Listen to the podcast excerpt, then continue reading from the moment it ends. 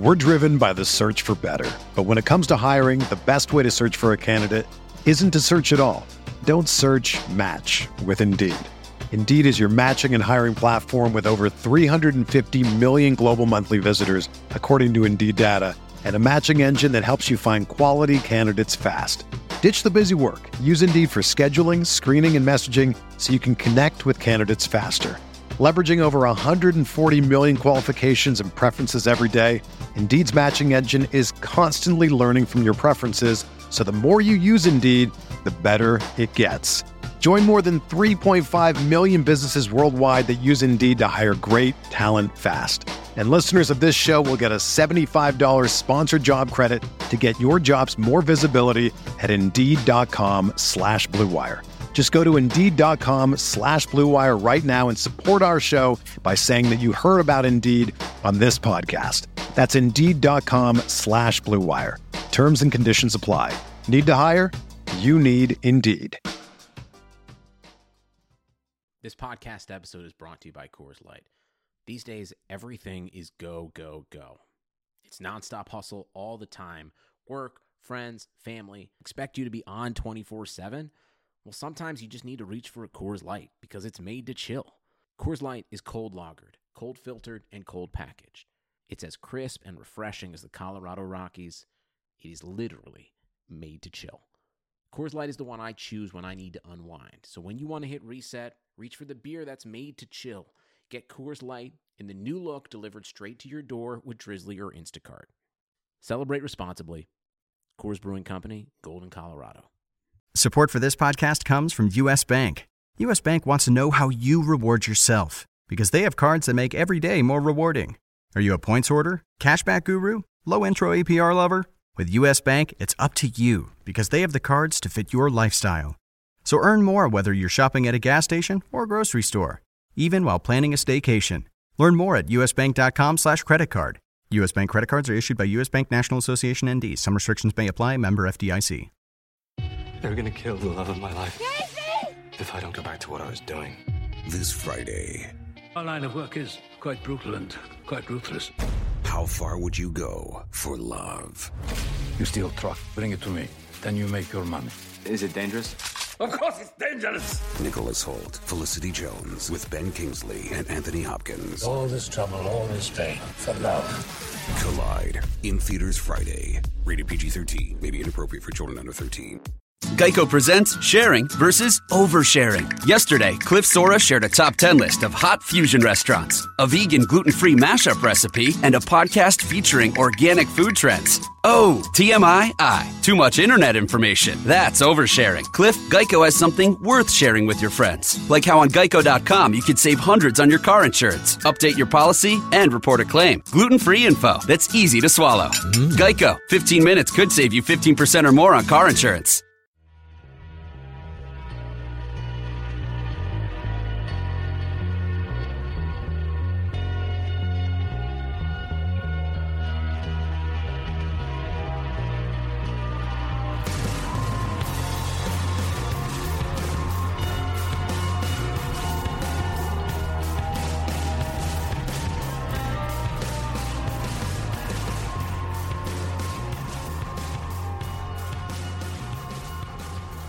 Welcome to the RotoWire Fantasy Football Podcast brought to you by DraftKings.com, the leader in daily fantasy sports.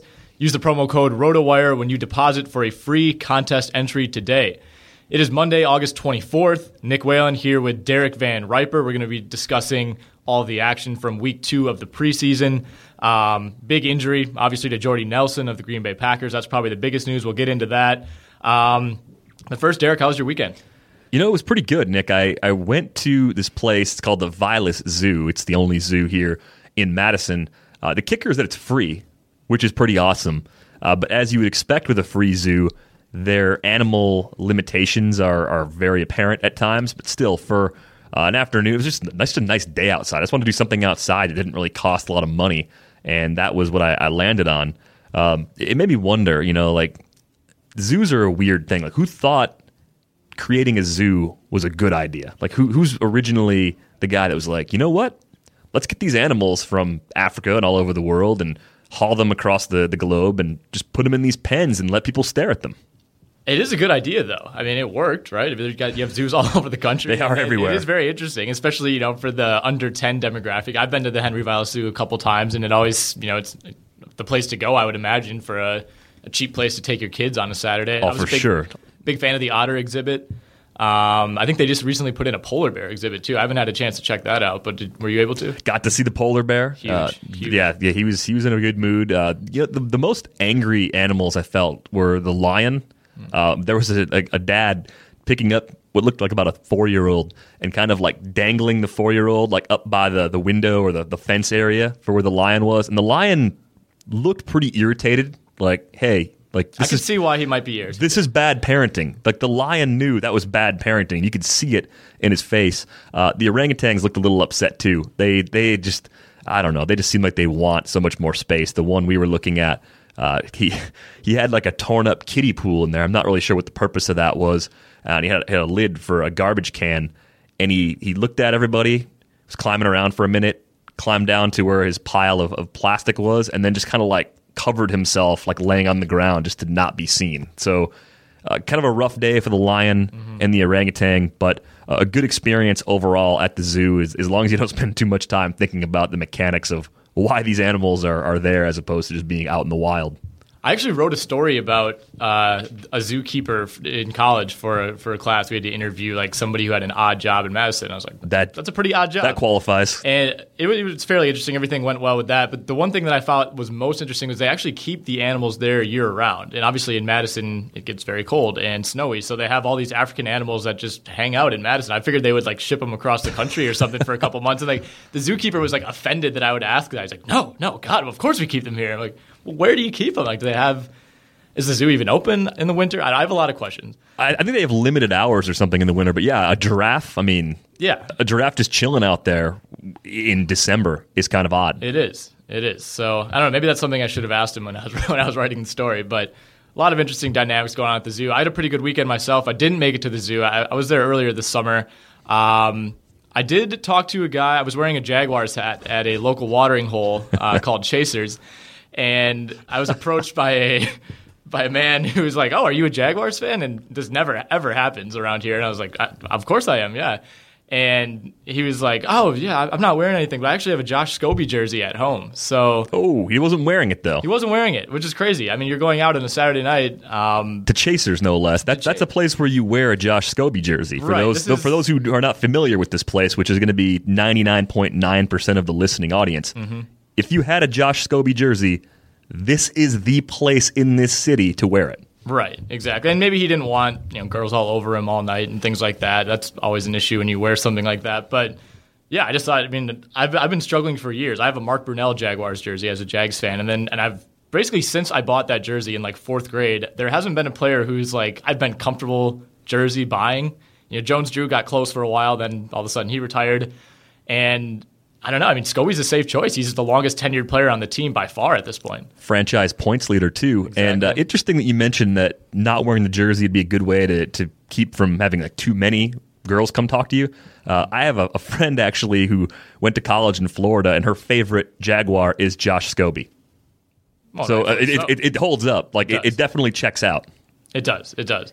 All right, let's get into some of the top news for the day. Before we do that, just a reminder the podcast is available for subscription on both iTunes and Stitcher. You can also stream it from rotowire.com slash podcast.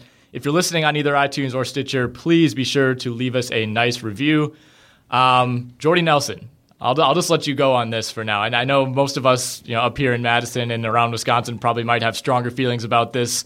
Um, you know, just I mean, what are your, what are your thoughts? I guess. Well, I'm going to weep uh, later today when it becomes completely official. But I think based on all the reports, a torn ACL is what Nelson suffered uh, in that game against the Steelers. That that meaningless game against the Steelers, I might add, the the meaningless game in which season ticket holders paid regular season prices to attend. Uh, I might add, and, and look, this is this is one of those things where if you think about all the different ways the league has gradually, because of the players' union, uh, scaled back on the potential wear and tear on players, this is the one area they have not caved in yet. I have to think we're getting closer to the point where a two game preseason happens. I don't think they'd ever get rid of it completely. I wouldn't mind if they got rid of it completely. I, even if that came at the expense of the quality of week one, I'd be okay with that. But as the Packers go, there's a lot that, that changes here. I mean, Davante Adams immediately takes a huge vault up in the rankings. Probably goes from a guy who's in that 35 to 40 range among receivers uh, to like a top 20 status in some places. I'm curious to see just how much his ADP jumps up because he would seemingly just fill the role that Nelson vacated, uh, and that's going to open up spots behind him too. But just how much are you willing to upgrade Davante Adams based on this news? Does he become a top 20 guy for you? Does he go ahead of like a Torrey Smith or a Steve Smith, some of those guys that uh, have higher floors perhaps, but certainly much lower ceilings? He was going in the range of those Torrey Smith, Steve Smith guys. Just checked the NFFC ADP this morning, and he was 44th. So, you know, on average, going around the you know the 100 to 110 uh, range overall. And yeah, I think he's got to jump up at least into the top 30 right now. I mean, I think he was a guy that was kind of pegged as a breakout candidate by a lot of guys, even if Nelson was healthy. And now with Nelson out of the picture, I think he he steps in as the de facto number two to Randall Cobb. Cobb obviously being a little bit of a smaller guy, probably best suited for the slot in most formations. Um, so you almost, you almost have to wonder if it'll kind of be a one-one-A thing. And obviously Cobb's a more experienced guy. He's he's the guy that is going to be the safer pick. But I mean, Adams is going to see his target skyrocket, and you also have to look at guys like Jeff Janis and Ty Montgomery. Um, and it's it's the Packers. So obviously losing Jordy Nelson is a, is a huge blow to this offense, but you know, Aaron Rodgers is lucky enough to have guys like Davante Adams that, that would be a very good number one or two for a lot of teams. Um, so, you know, it's just kind of a next man up philosophy. Like I said, this is a tough blow, but I, I think the Packers will still recover.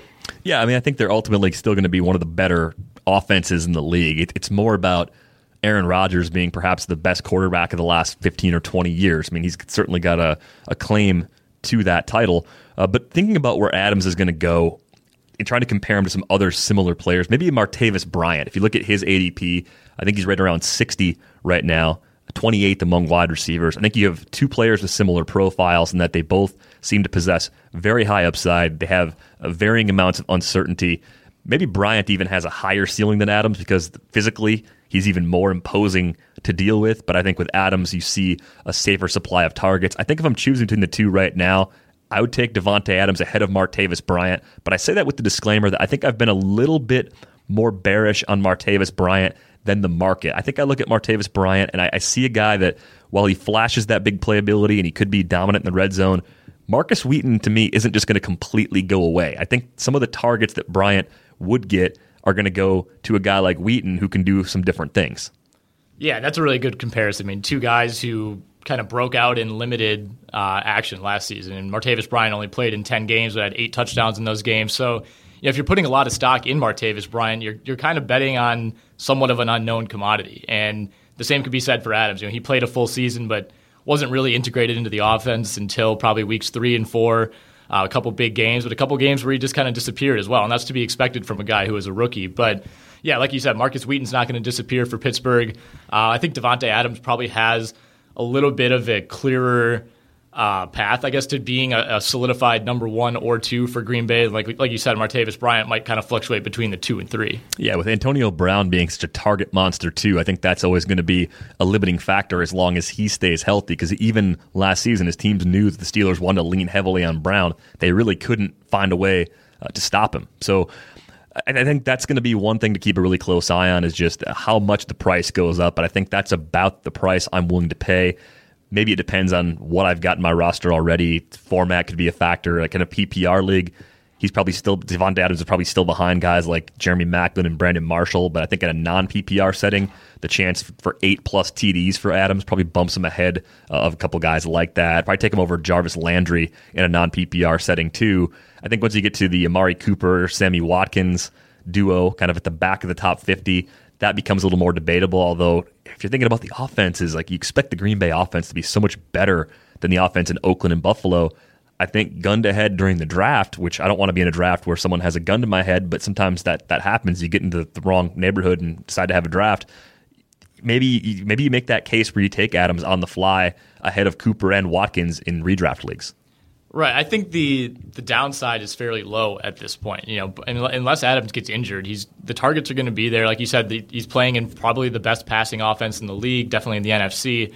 Um, yeah, it, it's it's not it's not going to be a situation where we see this offense completely just you know forget how to move the ball now that Jordy Nelson's not there, and he was such a huge part of what they were able to do last season. But when he was out of the out of the offense, I think he missed three or four games last year with a hamstring injury. They were just fine. Like Aaron Rodgers averaged over 250 yards passing, two touchdowns per game. So, I mean, you mentioned that Aaron Rodgers is the best quarterback in the league. I think at this point, that's you know almost a given and that's much more important than who you have catching the ball. And that's no knock on Jordy Nelson, but if Aaron Rodgers is throwing the ball, it doesn't necessarily matter who's on the receiving end. Right. You think about the the year, the first year they played without Greg Jennings too. They kind of moved on without really missing a beat. That's just sort of the way this team is built. I mean, Ted Thompson, the front office, and the scouting department have done such a good job over the years of making sure they've got quality depth. You think about a guy like Charles Johnson he was a Packers castoff who went through Cleveland before he got to Minnesota. I mean, guys like that have been kind of roster casualties because of the amount of depth they've been able to build in recent years. Uh, you look at a guy like Cobb, though, now. Now, how much does he move up? Can he take Nelson's place on the ADP list? Because if you look at the top five receivers in, in terms of ADP for NFFC, it's been Antonio Brown, it's been Beckham, Julio Jones, Dez Bryant, and Demaryius Thomas, usually in that order. A small tier break, and then Jordy Nelson has often been that sixth receiver off the board. Does Randall Cobb pass AJ Green and Calvin Johnson in terms of uh, his actual ADP, or does he just kind of stay in that spot and everybody just moves up one? I think he just kind of stays in that spot. I mean, you talk about the guys that are above him right now, Calvin Johnson, AJ Green. I mean, what I, I don't know what kind of production Randall Cobb would have to have to really surpass both of those guys who are unquestioned number ones for pretty good teams. And you know, like I said, he does a lot of his work out of the slot. Obviously, he gives you maybe they mix him in in the backfield like they did toward the end of last season. So there's that. That's kind of a little bonus, but not really something you can depend on. Um, I think he kind of stays where he is, and that's a, a, little bit of a product of you know him not maybe having the the high volume of, of deep ball targets that could produce those long touchdowns that we saw from Jordy Nelson so often last year, and just the guys above him being that good. Yeah, I don't I don't think you would. Put, I mean, Randall Cobb is is a very good receiver. He's very close to that top tier, but I think there is a clear separation between those five guys you mentioned, and then even Calvin Johnson and AJ Green. So you, know, you take Jordy Nelson off that list, you figure Calvin Johnson moves up to six, AJ Green seven, and I think you know Randall Cobb, Alshon Jeffery are right there at eight and nine. It's amazing though because you're talking about 151 Aaron Rodgers targets from a year ago now having to go to somebody else. That includes 28 inside the red zone. So when you start thinking about how those are all going to be distributed, Adams probably doesn't get all of them. He probably gets 70 to 75% at the high end, and it could be less than that where, you know, a guy like Richard Rodgers could emerge as the red zone threat that they've really uh, kind of missed since James Jones left via free agency. That's the kind of guy, too, where, I mean, I he's with the Giants right now, and he's kind of buried in their depth chart. I have to wonder if they'd go after a familiar face like that via trade if it's possible. Ted Thompson's always so reluctant to flip draft picks, but if you could get James Jones back for a fourth round pick or a fifth round pick right now, I think you'd have to consider it. Uh, you look at the other receivers, Jeff Janis, Ty Montgomery, the rookie out of Stanford. We talked about him maybe a week or so ago. He's going to make an impact in the return game, but I have to wonder if this is a good thing for Ty Montgomery over the course of the season. Maybe a guy that, you know, once we get to the middle of the year, he sort of, he sort of overtakes Janis as that third receiver, assuming they don't bring in somebody else. Yeah, I think this is going to be huge for Ty Montgomery. Jeff Janis was the guy who kind of stepped in and worked in Nelson's place for a couple snaps um, after Nelson left the game on Sunday. Obviously, it's just week two of the preseason, so we're not sure how that's going to end up shaking out. But I think Montgomery probably stands the most to gain. We talked a little bit before the podcast that you know watching him at Stanford over the last couple years, he was nicked up. He did you know most of the highlights you'd see of him were on special teams, and you know we, we kind of both were unaware of how how big he is, how physical he is, and how much of a receiving presence he can be. So yeah, I think I don't know if he maybe takes the you know takes the step and becomes you know the next Davante Adams and you know kind of waiting in line for for his turn to get targets, but I think he definitely has higher upside than Janis just because he's such a freak athlete. Yeah, I think he might be that James Jones type player for them because of his size. I mean, he may end up being the guy that Rodgers develops some rapport with in close. That, that's kind of the role that that Jones thrived in. Uh, and you're talking about another Pac-12 prospect who uh, is just coming in with with minimal fanfare, but a ton of tools. I think that just is something to really watch closely as the rest of this preseason unfolds and as the early season begins. How many snaps do the Packers give Ty Montgomery uh, on the offensive side of the ball, and can he be more than a special teams contributor? Because I think Jeff Janis to me is more of just a filler. Uh, I mean, the, maybe the Packers go after a guy like Reggie Wayne, who's visiting the Patriots for a physical. Uh, Randy Moss indicating he's not ready to hang it up just yet. I'm, I'm with I'm strongly indicating that he's not ready to hang it up. Yeah, I mean, he, he well, he, I guess or not that he hasn't hung it up for good. He's, he's been been kind of uh, enjoying broadcasting life over the last few seasons. You go back to when we last saw Randy Moss. It was 2012 with the Niners. Not a great passing attack that year. Uh, a pretty low volume guy. I think he had like 28 catches in 16 games, but the per target efficiency was good. You pair him with Aaron Rodgers. If there's still something left in the tank, maybe you make him your fourth receiver. At least something that'd be interesting. Like, yes, that's the thing. There's probably a case to be made that he's not the best option out there from a pure football perspective, but just the narrative of having Randy Moss in Green Bay, a, place that he's kind of hinted at in the past that he wanted to play. I think a lot of that had to do with Brett Favre. Um, and then just such a controversial figure, you know, around the NFC North. And obviously, he has a lot of history as a member of the Vikings going up against Green Bay. So, I mean, it would be a fun storyline, that's for sure. Um, you know, it's just a matter of whether the Packers are willing to kind of accept the mini circus that would come with that signing. Do you think if if this if this long shot Randy Moss comes back and signs with the Packers and hangs around to be their third or fourth receiver, if that unfolds, inevitably Fox rolls back the highlight of Randy Moss dropping the fake moon on the Lambeau Field faithful. Does Joe Buck, if he's calling the game that day, does he react with the same vigor and just absolute displeasure with Moss's behavior? Does, does he does he continue that, or has he realized that you know faking uh, a mooning is really not that offensive? Right, and wasn't he fined ten thousand dollars for that? Like the NFL should just be counting their lucky stars that he didn't actually moon the crowd. I mean, seriously, a fake mooning, ten thousand dollars. It's nothing. Yeah, exactly. I don't. I don't know. I mean, I think Joe Buck. You'd like to think he would have gotten over it. It's been what ten years now. Yeah, I mean, I'm a Packer fan. I, don't, I wasn't offended, or it's a, if guys score, they should be able to do pretty much anything they want. Yeah. I mean, I understand that the NFL has a vested interest in players like not grabbing the crotch after a touchdown. Fine, okay. You have you have you have a lewd conduct limitation, but pretending to take your pants off is actually not offensive. Right. There was a great era of post touchdown celebrations from probably about 03 through 07 before the NFL really started cracking down. Where Ocho Cinco, I, I think he brought out the Hall of Fame question mark question mark jacket after scoring. I'm sure we all remember Joe Horn hiding the cell phone under the under I don't even know what that. It was a goalpost goal pad, I guess. Pad, yeah. Yeah. Um, yeah, and then the NFL really put the kibosh on that pretty quick. Um, no fun league. Yeah, exactly, exactly. But I would love to see Randy Moss in Green Bay. I think the entertainment value would be great. I think he was a guy that Green Bay fans probably didn't like when he was a member of the Vikings, but he was a guy they always respected. You know, he's he's a guy that people he's an all-time favorite player for a lot of people, even if they're Green Bay fans or Bears fans or Lions fans. Like he's he's just a likable character, and he's a guy that if you're a fan of a team, as long as it's not too much of a distraction, I think you want around because he's, he's just fun. Exactly. And I, I just think you, you are talking about a generational talent, a guy who is headed to Canton I think 2018 is when he's eligible if he doesn't come back. I mean, that's just the type of player you have. What, he has left at age 38 after uh, two full seasons away, obviously debatable, but worth kicking the tires? Absolutely. Yeah, yeah, definitely. And I don't what has he been up to really since since retiring? Obviously, he's been doing some NFL Network work. I think he owns a uh, I don't know what the series is called, but he owns like a NASCAR Truck Series team. Really? He does. I know he did at one point hmm. within you know within the last five years. I'm not sure if that's still going, but I think it is. So, you know, he's keeping himself busy, and that's always good. Yeah, I mean, it'd be a great story at the very least if they just brought him in to take a look.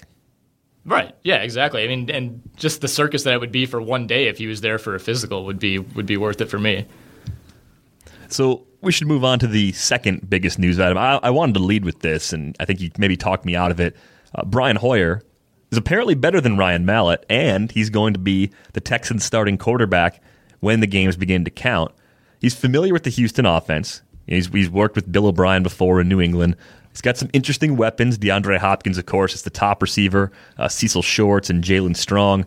I mean, this, this is not a team that's going to throw it a ton, but at the same time, if you're in a two quarterback league, I think whichever one of Hoyer or Mallett is playing at any given time is probably better than a handful of quarterbacks at the bottom. So once you get to bye weeks, especially, you need to care about this situation in those two quarterback formats. Beyond that, I don't know, maybe a 16 team league where everybody that has a lower end quarterback has a backup and 24 quarterbacks are owned as a result. Maybe in leagues like that, there's some ownership there. Uh, so, what do you think about this situation? Is this one where you like Hoyer more than like Derek Carr and guys like that, or is is it really kind of just you know what he is and you're not crazy about what the Texans passing game is going to do overall? I think that pretty much sums it up right there. You know what Hoyer is eight interceptions over a four game span towards the end of last year. And yes, he was with the Browns, and that was a, pretty dysfunctional situation, you know, in the back half of that season. But I mean, he does have the weapons. That's you know that's what he has going for him over you know a guy like Derek Carr, and you know he has Amari Cooper, but we're still not sure what we're going to see from him as a rookie until we get to the regular season. DeAndre Hopkins is a proven commodity.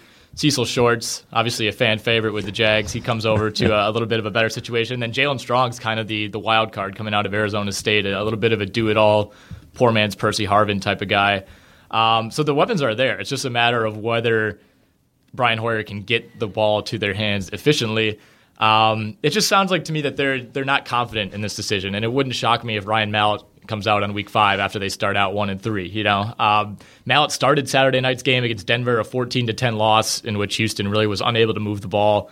Um, and it, to me, it just kind of sounded like reading the write up from that game that the coaching staff just basically was so disappointed and frustrated with Mallett that they that they just gave the job to Hoyer, not because he played well, but because he played less bad. That's that's always a in, in any walk of life. If you're coaching any team or leading any sort of group, and the person you expect to be in charge of something or the person you expect to start at the position, if they just disappoint you so much that you go to the next option, regardless of what that next option is, that's a horrible place to be.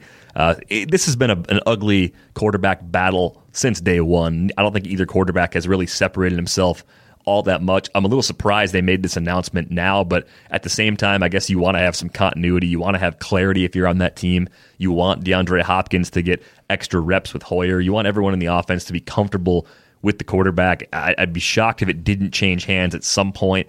I think our, our colleague Chris Benzine asked if we'd see Tom Savage play quarterback at all this year.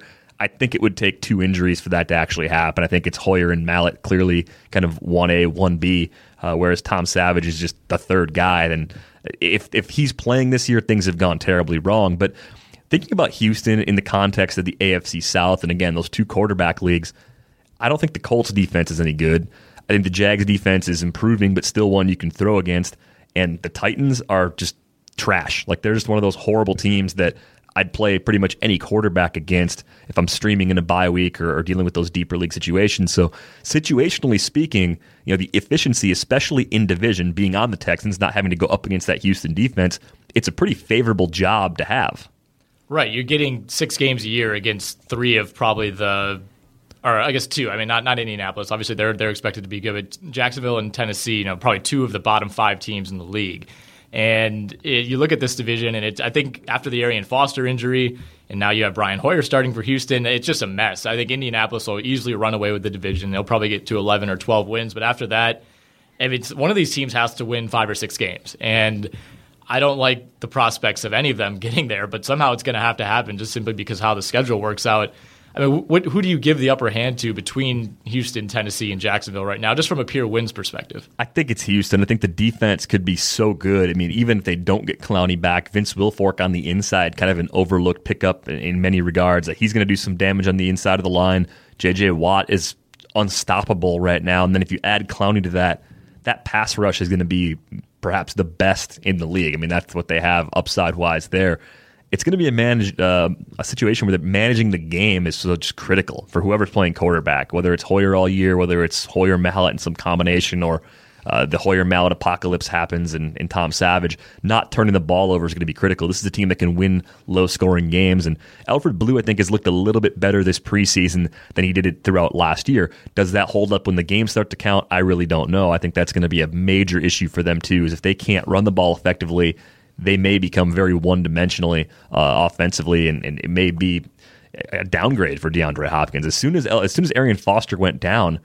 I saw people in the industry just immediately bumping up DeAndre Hopkins, and I just thought the quarterback situation for me is too weak to lean on that extra volume as a good thing. You know, especially with Foster being down, I just think that having a running back who can get you four and a half yards per carry, who can be the guy you turn to in the red zone, that goes a long way towards making a below average or mediocre quarterback look a lot better.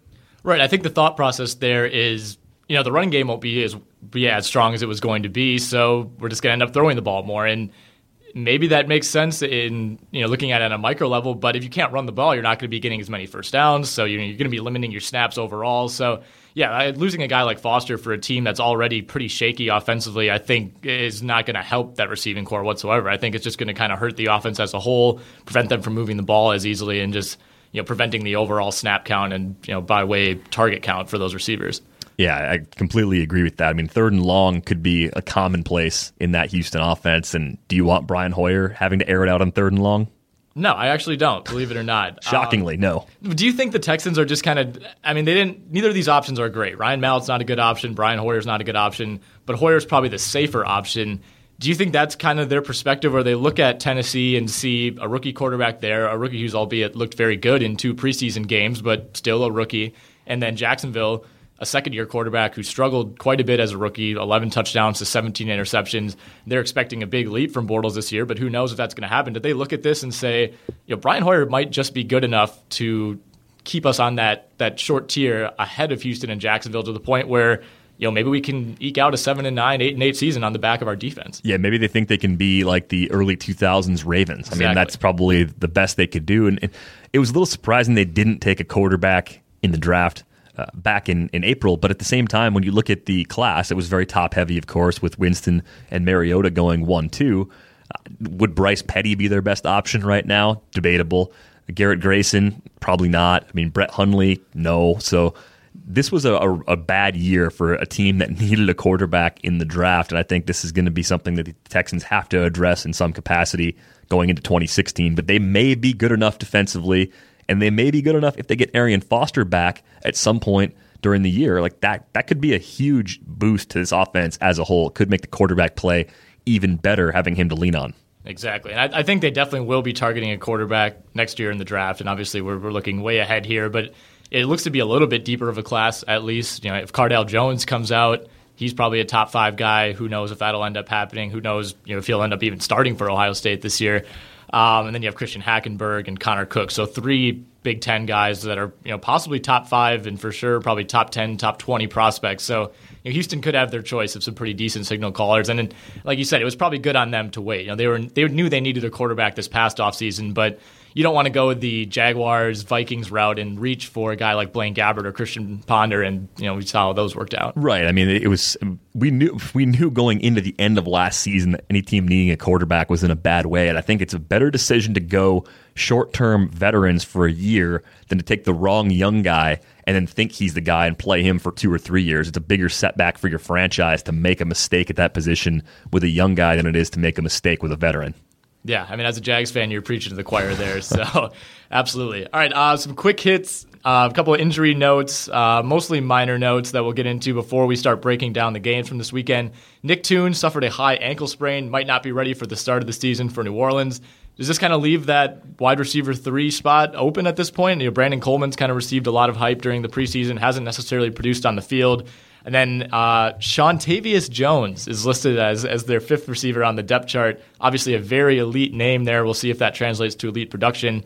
Um, I mean, do you still like Toon as the guy to, to take the spot if he's healthy? You know, I think it's one of those jobs that could flip while he's out because Brandon Coleman is really intriguing. 6'6, 225, huge target for Drew Brees. I think that could really leave Nick Toon in a vulnerable place if Coleman can step in and produce it anywhere near the level that's expected. This is another offense where there are a ton of targets up for grabs. Brandin Cooks, the new number one there. Toon, definitely a good run blocker. Still remains to be seen if he can be a steady contributor in that passing attack. Uh, Marques Colston, been a little bit banged up here uh, through training camp and now into the last couple of weeks of the preseason. Uh, he was on the pup list earlier with an undisclosed injury, but really that seemed to be the Saints just trying to limit the wear and tear. So if you're looking at Brandon Coleman right now, I think it's got to be like a 14 team league where you start three receivers where I'm rolling the dice on him. Uh, if it's a more shallow league than that, just one of those players you want to watch very closely through the end of the preseason and, and week one. Because uh, if he's getting targets, he immediately becomes a waiver wire consideration in those shallow formats where he's available. Another NFC South guy, Roddy White, will undergo surgery to clean up his elbow. He's expected to be ready for week one. Probably won't play in weeks three or four, but sounds like a pretty major, or uh, excuse me, pretty minor um, operation. He's going at age 33. Could you really expect much from him? put together a pretty solid season last year 80 catches on 122 targets. That was top 30 in the league. Um, and then with seven touchdowns. I, I, think I'm personally expecting a little bit of a rebound from this out, or uh, Atlanta offense, excuse me, after a very disappointing season. Um, I mean, I, at some point he has to tail off, right? Yeah, it, it's going to be, I think, a somewhat gradual decline, though, because with Julio Jones playing on the opposite side, opposing defenses have their hands full trying to worry about him. They haven't ever really figured out a way to replace Tony Gonzalez, and that's a, those are big shoes to fill. I mean, one of the best tight ends of all time. But I think the target volume should still be there. And what White was able to accomplish last year in 14 games with the 80 catches on 125 targets, seven TDs, it's actually pretty impressive. And, and what I really like is that he was still getting big plays. I mean, 14 of those 80 catches for 20 or more yards. That's usually the first sign that something is slipping. Uh, he's never been a great YPT guy, yards per target, generally a little bit on the lower side of what you want because the volume is so high. So I think his decline will be a graceful one. I'm not too worried about this injury. You do just worry about other ailments like the hamstring and ankle stuff from last year. The hamstring in particular, soft tissue injuries become more problematic for players as they age. They don't require as quickly. But the thing I really like about Roddy White, he's very candid about when he's not going to play. He said, if I'm not practicing Friday, I'm not playing. Like he's, mm-hmm. he's very clear about that and that's held up so far. So at least he's not one of those guys who's becoming, you know, early career Anquan Boldin where he always had those late games, always had the quad hamstring problems. He was always questionable, and you didn't know for sure until 75 minutes before kickoff he was actually going to play, and then you were also worried that he might leave a game early. It seems like Roddy White's a lot more cut and dry about his health. A lot more fantasy friendly, that's for sure. Justin Hardy, fourth round pick, and Leonard Hankerson a Miami guy. I think he was uh, drafted maybe 2012, something like that. Are the two guys, you know, kind of fighting for that wide receiver three spot behind Julio Jones and Roddy White? Is there anything about either of those guys that really stands out to you? Yeah, Hankerson, I mean, I like him the most the bunch. Different type of player than Harry Douglas, who left via free agency. But uh, Manbear Puig and I were talking about him on Friday. We're pretty excited about what Hankerson could bring to this Atlanta offense. He's a bigger target at 6'2", 211.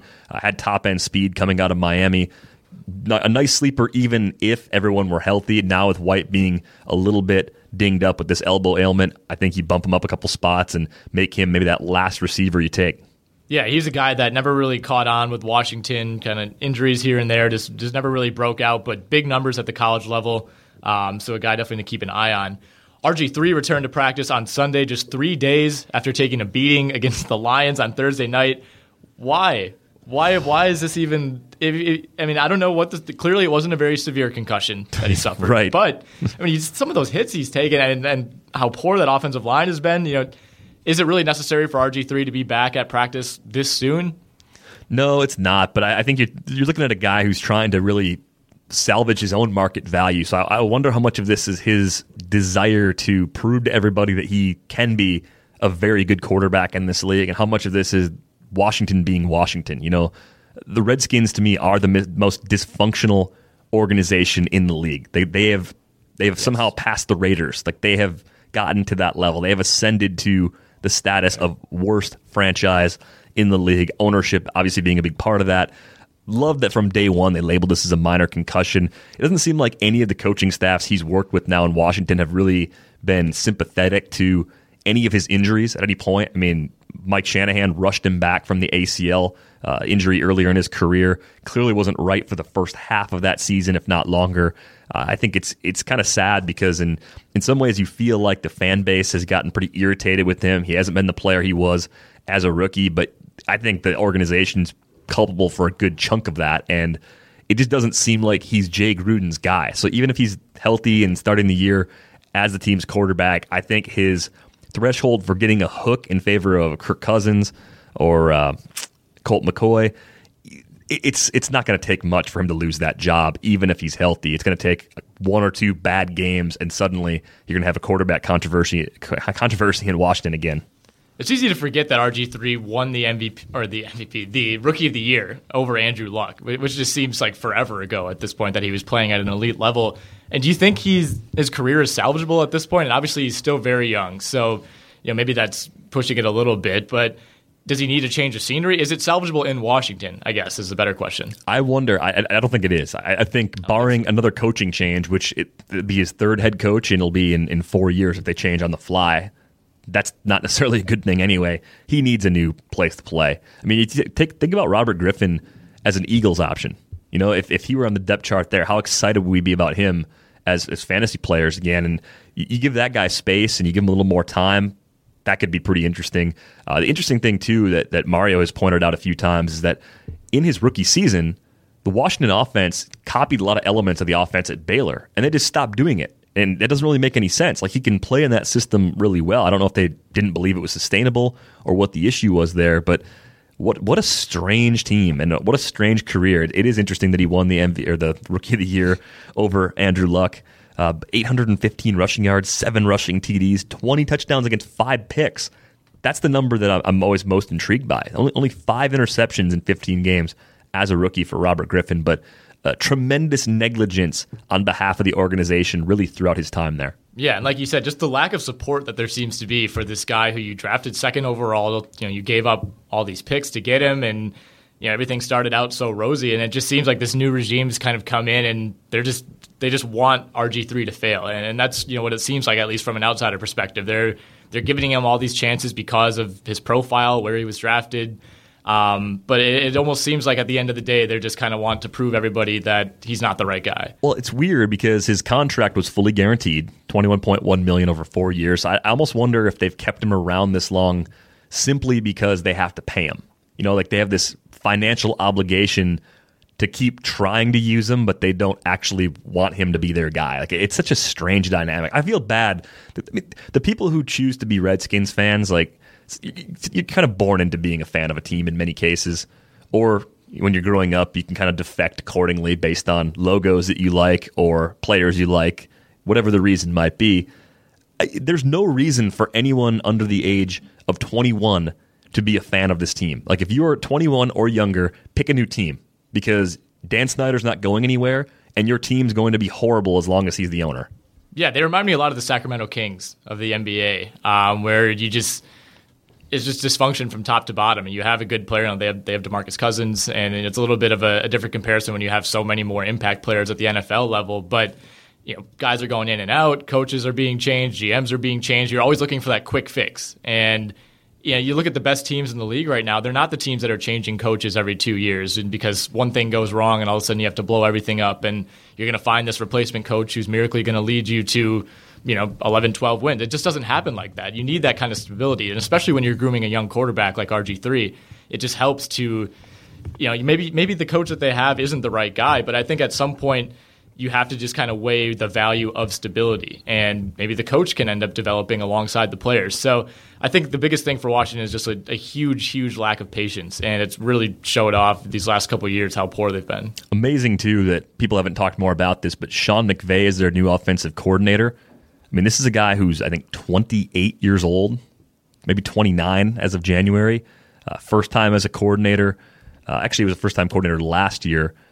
We'll see if this actually works out. I'm, I'm thinking this is one of those organizations that turns over everything again after this year. Griffin gone, Gruden gone, whole staff gone, because that's just the way Snyder operates. Yeah, and it's it's extremely difficult to win under a mandate like that A couple more Redskins injuries to finish out the quick hits. Jordan Reed is yet to return to practice. He's missed nearly two weeks now. Still expected back by the end of the week, and the Redskins hope he'll play in week three of the preseason. And DeSean Jackson, he's also missed extended time, practiced on a limited basis on Sunday.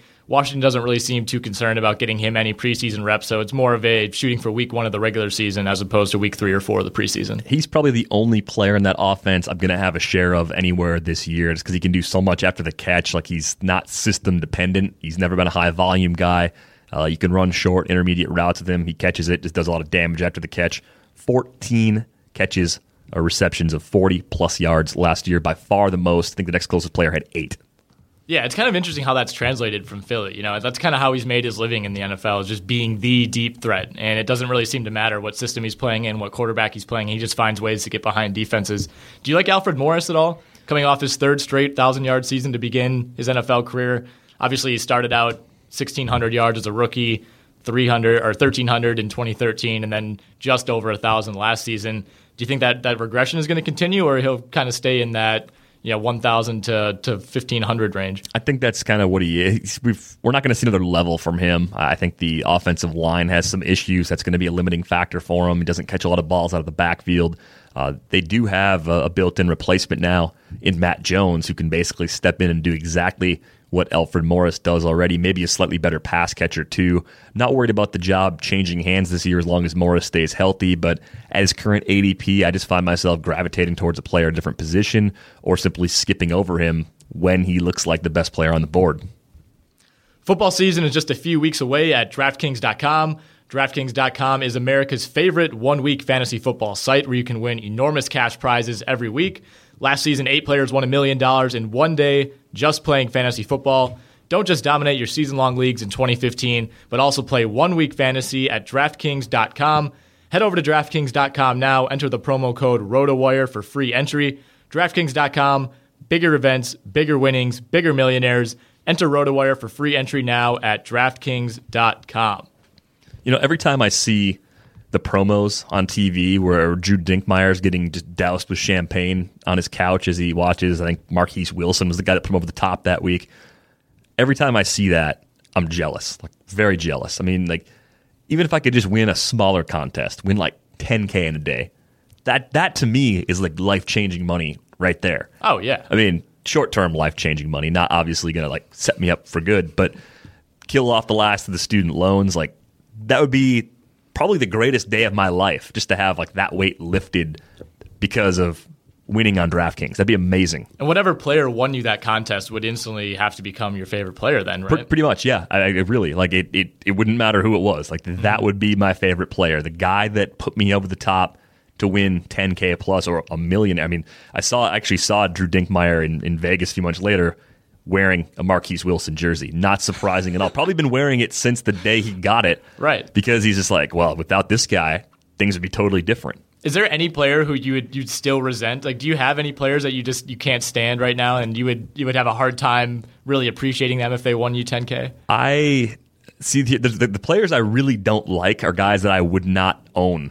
It, like like I don't I, I I'm still I'm just not an AP guy at this point. Like the price is ridiculous. It'll be expensive every week on DraftKings. I just like crimes against children for me. Just I I can't stand that. That just bothers me on a level that you're going on the record. You're anti crimes against children. I am just just to just to make it clear. I am not in favor of crimes against children. They actually upset me to the point where I will not use a player like AP this year. I, I won't have him anywhere. I won't have him in season long. I won't use him in daily. I'll just basically pretend he's not there. It, it's hard, and if you start playing moral judge of the NFL, that's slippery slope. But that's you have a hard time filling a team. That's that's the like that's just one of those things where I'm like, all right, just not gonna I'm just not gonna win with this guy. Like that sucks, puts me at a small disadvantage. But at the end of the day, like I'm I'm willing to give that up at the expense of it just seems like the right thing for me to do. I understand other people aren't going to play that way. I understand people think I'm an idiot for thinking that. That's fine. But so like I would never end up in a situation where there's a player I just despise so much who would win me that money. Like that's I guess that's sort of like the built-in benefit of that if there if there could be such a thing. Uh, but I mean, if you think about it, like it, it'd be weird to walk around for me like wearing a Teddy Bridgewater jersey. You know, like if if I had Teddy Bridgewater as my quarterback that week and he just had a great game and you know threw for 350 yards, a couple TDs, rushed one in, something like that. If he was the difference maker to wear a, a purple Teddy Bridgewater Vikings jersey, that would feel strange, even if that put me over the top. The only acceptable Vikings jersey to wear around here, I think, is Randy Moss. Yes. Right? I mean, you, you see a Culpepper every now and then. Um, and it, that goes for the rest of the NFC North, too. I actually saw a, a Joey Harrington jersey Oof. last night. Like, the guy was rollerblading in a Joey Harrington jersey, so double trouble. Wow. I, I saw a lot of uh, Joey Harrington jerseys together, a lot, like in the eBay sense, not like mm. a lot. Um, it was amazing. It was at this uh, St. Vinny's store not far away from our office. They had the black one, they had a white one, they had two blues. They had kind of a throwback blue and the more like modern, like darker blue the Lions had. Right, you got you got your Herman Moore era, yeah, yeah, Charles Rogers era. Yes, exactly. The Charles Rogers era one with the, the little bit of the black trim. Yep, yep. And they were about four fifty, five bucks a piece. And I, I, I, said, if I'm going to buy one, I'm going to buy four, and I'm not buying. I'm not spending twenty dollars on this today. I couldn't get the whole it. set. Yeah, right. Yeah, you got it. You can't you can't pass on the other three. If you buy one, you have to buy them all. And I wonder, have to wonder if maybe that guy you saw was the next guy that went in and saw those jerseys and took the plunge. You do have to wonder that because where else would you even get a men's Joey Harrington jersey. It was in pretty good shape too. I mean, I hope to God he hasn't had it for the last 15 years, but he very well could have. Well, these they're they're all going to be in flawless shape because if you're a Lions fan, you're a self-hating Lions fan. If you were a Lions fan during the Marty Mornhinweg, Joey Harrington era, you were not wearing that jersey in public or any of those jerseys. So you wore them maybe at home while you watched the game. You walked into your room at halftime and, and changed to a different shirt because the Lions were horrible back then and they just sat there in the closet most of the time, uh, not stained by buffalo wings and, and spilled beer and, and, various other things that can destroy jerseys over the course of a Sunday when you're celebrating and enjoying life as a fan of one of the other 31 teams. I should say one of the other 30 teams because you're a fan of the Redskins. You're a self hating fan too. Well, it's interesting to note the the life cycle of a jersey like that too, because a Joey Harrington jersey, assuming he bought it when Harrington was drafted in what, 02, 03, something like that, probably a pretty cool jersey for like a year or two and then it goes into the oh no, you, that was a really bad purchase type of years where you don't want to wear it in public, you know, for four or five years. But then now, just now, it's probably getting into the like irony phase where it's almost cool to own a Joey Harrington Lions jersey, and there are a lot of players like that across a bunch of sports. I, I have a Latrell Sprewell Timberwolves jersey, and you know that was one that at the time of the purchase looked pretty terrible, but now it's it's looking like a pretty decent investment. Well, it, see, I, I, like the ebbs and flows of jerseys over time because they do significantly rise and fall in value. Sometimes the the most uh, interesting arc is when a player leaves via free agency, comes back for a late career swan song, and your jersey skyrockets in value again because you're like, hey, this is awesome. You know, it's uh, Greg Jennings is coming back to Green Bay in 2016 as the number four receiver. Your 85 Jennings jersey is again useful or something you could actually sell and get money for because he's on the team again and people love him again but I actually have owned a Joey Harrington jersey. I had the white Oregon Joey Harrington jersey stitched on number and name. Um, and where, I where did you get it stitched on? I it was a gift. It was a gift from an ex girlfriend of mine. The last girl I dated before I married my wife got me that as a gift.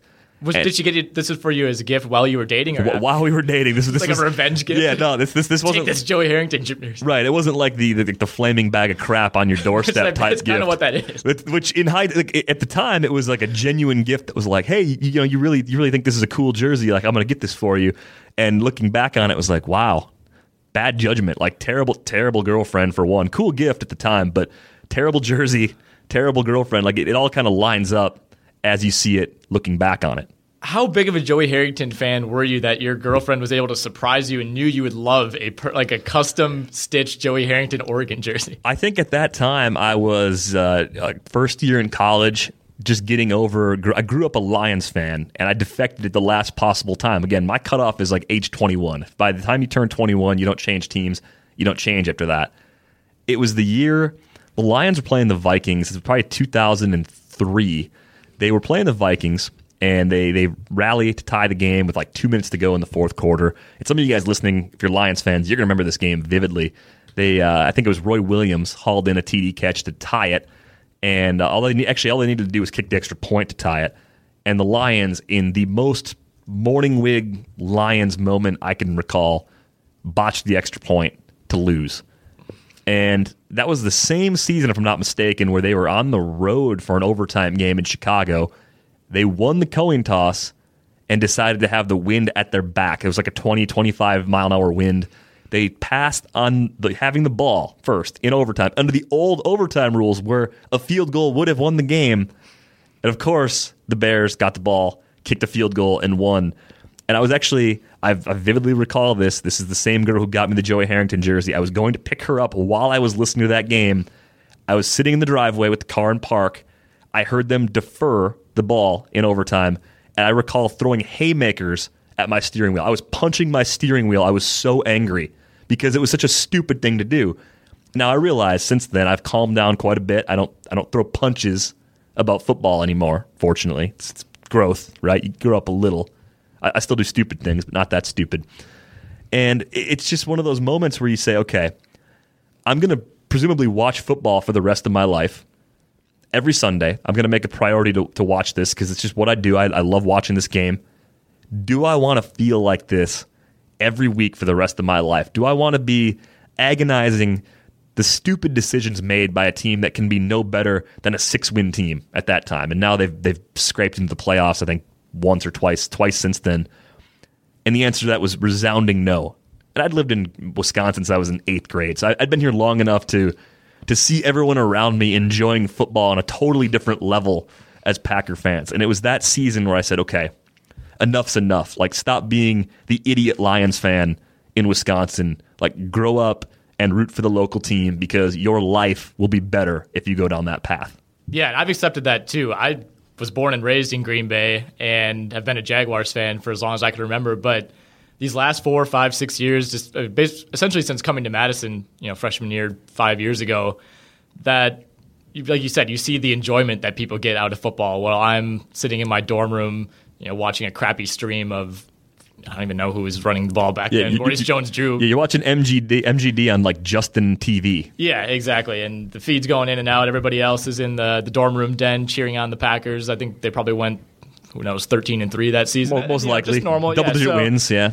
Yeah, and I, mean, I still love the Jaguars, but it's just impossible to to kind of stay away from a team that's you know if, if, you're you're proximal to a team that wins as much as Green Bay does, and this goes for a lot of other franchises, you know New England, New Orleans for a while too it's just hard not to get sucked into that. And I don't think there's any shame in it necessarily. You know, it's one thing if you defect from like Minnesota to Green Bay. I think you might take some flack for that. Oh, that's a that's a horrible defection if you do that. That's not fair. You, you can't you can't jump ship. You, like Detroit's different. Like I, have always, as a Packer fan, I, I realized that Packer fans have always looked at the Lions differently. They've always laughed at them because they haven't won at Lambeau. I think since 1991. They've always had this sort of kid brother treatment. Whereas like the the actual hatred of the Bears and Vikings is on a totally different oh, level. Yeah. Like the nobody, Lions are just the other team. The Lions. People just feel bad for the Lions, and I think these last couple years they felt a little bit threatened by the Lions. I mean, Detroit was very good last season, but yeah, the little brother aspect is definitely there. Detroit's never really put up as much of a fight as as Minnesota and and. Uh, and yeah, in Chicago. Chicago. But, but, I also think the the Warren Sapp era Bucs Ooh. like irritated Packer fans more than the Lions ever did. And the that Sapp Favre rivalry was awesome. That was that was a great rivalry, and I, I just think that team, and of course Dallas throughout the the '90s and early 2000s, and uh, San Francisco in the late 90s as well. Like those teams all registered so much higher with Packer fans in terms of how much they hated them, whereas the Lions were just kind of like these laughable losers. Like yeah, just take care of them and and move on. All right, speaking of moving on, we should probably get into the game from this weekend. Uh, before we do that, I did dig up the old AP story on that Lions Vikings game that you mentioned from it was December 19th, 2004. Um, and Don Muhlbach, I'm sure we all remember, was the one who botched the snap there and led to the extra point not being not being kicked. Daunte Culpepper had just an iconic quote about the about the botched snap said Culpepper, I feel bad for him, but I feel good for us. yes, just just just bringing the extra pain. That's that's lovely from Daunte Culpepper. Oh, yeah. But it was a TD pass to Roy Williams, I think, that had tied that up. And oh, I, yeah. I was so Roy. excited. I'm watching it at the bunker over at the old Buffalo Wild Wings on State Street, the now defunct, yep. which is they've got this nice, like really cool looking restaurant now that I refuse to go into because there's the better places nice. to go. I, I, was a fan of. That. I liked the bunker because it was so trashy. Yep, yep, absolutely. Um, Getting into the games from this weekend, we'll start with Carolina and Miami. Um, I know you have a couple notes that you wanted to talk about from this one, so I'll kind of hand it off there. Yeah, Damien Williams looks like he's really become the backup to Lamar Miller. Got a couple TDs in this one, had a lot of early snaps. Uh, Jay Ajayi has been banged up, hasn't really impressed his coaches, hasn't had a chance to do that yet. Uh, really just one of those things where if you're looking for late running back depth in a deeper league, Damien Williams is the guy. On the other side of this one in Carolina, Cameron Artis Payne uh, hasn't really built what I would call a hype train yet. It's maybe like a like a hype raft or a hype wagon. Uh, has not upgraded the train status. I'm interested though. Four carries for 33 yards. If Jonathan Stewart goes down, and he's had plenty of injury issues throughout his career, he's one of those late round running backs you could roll the dice on and probably come away pretty happy with. We also had a Jarrett Boykin sighting in this game. Kind of had forgotten about him completely. Yet another cast off of Green Bay that could find success elsewhere in this case, especially with the injury to Kelvin Benjamin last week. He hauled in six passes for 53 yards. I think Carolina's at the point now, they're just looking for veterans who can be viable contributors on a week to week basis. I think Boykin versus a guy like Philly Brown, they do different things, but Boykin could end up taking on a larger share of the targets than you might expect if he can kind of build that rapport with Cam Newton. We also had a Fozzie Whitaker sighting, one of, probably a top five name in the NFL um, for Carolina. One carry for four yards. Just wanted to make sure we noted that. Uh, the leading rusher, just glancing at the box score for Miami, six carries, 45 yards for LaMichael James. Is this a guy that at all intrigues you after a, an extremely uh, stellar college career at Oregon. You know, comes in as a second rounder, drafted by the 49ers in 2012. I think he played a total of 15 games over three years with the Niners. Played two games for Miami last season. Just hasn't made an impact almost whatsoever at the NFL level. Are you ready to write him off? Yeah, I think I'm at this point. I mean, maybe the system in Miami, just getting accustomed to that, will will help, and he'll have some kind of role, third down role, occasional screen out of the backfield, or special teams contribution. I, I just, for as explosive as he was at Oregon, I thought we'd see a lot more from him in San Francisco, and maybe just the depth chart there and the style of that offense didn't fit him. For at least for the draft consideration, I, I think he's buried for me. Maybe a guy that if something were to happen to Lamar Miller, I'd become intrigued by, but I need to see it before I start to buy in again.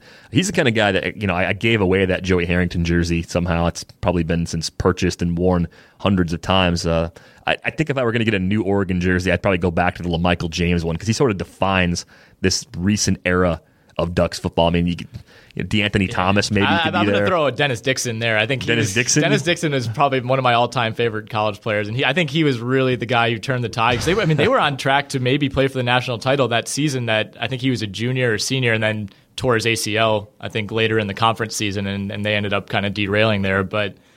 Yeah, I mean, there's so, they've had so many names, and they're just a team that every every year seems to have a couple of those guys that you just really really like as a fan, and I think the uniforms probably have a lot to do with that. I hope that without Marcus Mariota, there's still that appointment Saturday night game to watch. I hope that's I still what they can do. I think they will be. The Pac 12 is going to be so deep this year, though, honestly. I think all those teams are going to be a lot of fun to watch Arizona, Arizona State, and obviously, hopefully, USC can finally get back to where they were a decade ago. College football is better when they're a good team. I know. I, I, I love they're, They're a great villain. They're they one are. of the great villain teams that if you did not go to school at USC, if you're not a fan of that team, you actively root against them about as hard as any team in college football. They're probably like a top three villain in college yeah. football when they're playing well. If you didn't love Reggie Bush in 2004, I, did you love football? I don't know. He's the best college football player I've ever seen, and I think it's not even close. As far eh, as, I, shouldn't say that. I guess I didn't. I didn't watch a lot of the you know Barry Sanders guys like that who, who came before him, but. I actually just recently watched. I think somebody tweeted out his like USC highlight tape last week, and it you don't see anybody doing things like he Insane. was doing. It was crazy, and I mean there have been a ton of really good running backs and, and guys who you know kind of fit that profile of a, an all-purpose back, but they they just didn't compare to like the kind of agility that he had. It was uh, never I've never seen anything like it. It was amazing to watch at the time. And again, my era of watching college football and really absorbing the quality of the players is more like the last 15 years. So if I say greatest I've ever seen, I'm talking about the last 15 years. Tim Tebow probably top 5 in that list too. I mean, a guy that was just pretty much unstoppable at Florida running that offense, but Reggie Bush off the charts as a college player. Timmy Chang, you know, I think the great, the, the great Timmy Chang in college fantasy, man. I wish I was playing college. Like, I wish daily fantasy existed in the Timmy yeah. Chang era. That guy could oh, sling right. it. Yeah, Colt Brennan too. Oh, yeah, that Hawaii team was so much fun to watch. But that was that was kind of a one year wonder, and they got to the Sugar Bowl and just got annihilated by Georgia. Um, second game we want to talk about: Eagles forty, Ravens seventeen. Uh, Harbaugh basically came out uh, on Sunday and said that the Ravens were not ready at all for what that Eagles, you know, the fast-paced Eagles offense. Obviously, it's the preseason, not not a ton of, of stock to take in that that final score. Um, did anything stand out for, to you a lot in this game? Terrell Suggs going knee hunting on Sam Bradford and then saying, "Well, if you're going to run the read option with your quarterback who's had two ACL surgeries, that's on you." I don't think that necessarily means you should be diving into players' knees. I know a lot of times when defensive players hit a player low, they have someone trying to block them that kind of hits them, shoves them lower, and then the tackle comes in lower than it should be. In this case, Suggs just went low. It looked pretty dirty on the replay, but I'm sure Ravens fans will send their hate accordingly on Twitter. Uh, Sam Bradford looked a little rusty on a few of those throws. He went three of five for 35 yards, but both Ryan Mathews and DeMarco Murray scored in this one. Nelson Agholor had four catches. He continues to impress. And another former Oregon Duck, Kenjon Barner, Another big play on special teams, 68 yards on a punt return, taking that to the house. He has been explosive for this Eagles team so far in the preseason. Yeah, and, and obviously he's a guy that you're going to be it's going to be tough to target from a fantasy perspective, but yeah, it's kind of good to see that this Philadelphia team is getting to where they need to be from a special teams perspective, and that's something that Chip Kelly was always you know emphasizing at Oregon. They were consistently one of those teams that you you knew had guys like De'Anthony Thomas, Barner, Michael James who could bring back a kick or a punt at any time. So I think it's just it's a dynamic that often kind of gets glossed over. I think in the NFL. Um, kick returning, especially, you know, with the new rules, it, it, seems like everything's a touchback at this point. But punt returning is still where you can make an impact. And and like I said, Barner's probably not worth much of a look in, in most fantasy leagues, but his upside definitely comes in the return game. Yeah, if you had some kind of league where return yardage was highly valued to the point where return specialists were targeted, right. then in that case, sure. But I think if you know something were to happen to both Demarco Murray and Ryan Mathews, which given their respective injury histories isn't totally out of the question, he might be a guy that could come in and kind of work in tandem with Darren Sproles and, and do something. So just kind of interesting to see him make a lot of big plays and really seem to fit well so far in Philadelphia. Yeah, and he kind of fits that Darren Sproles profile 5'9, 195. Definitely the, the water bug type of back that can get lost in it among the, the offensive line and just kind of squirt out and outrun just about anybody in the league. So a name to keep an eye on for sure.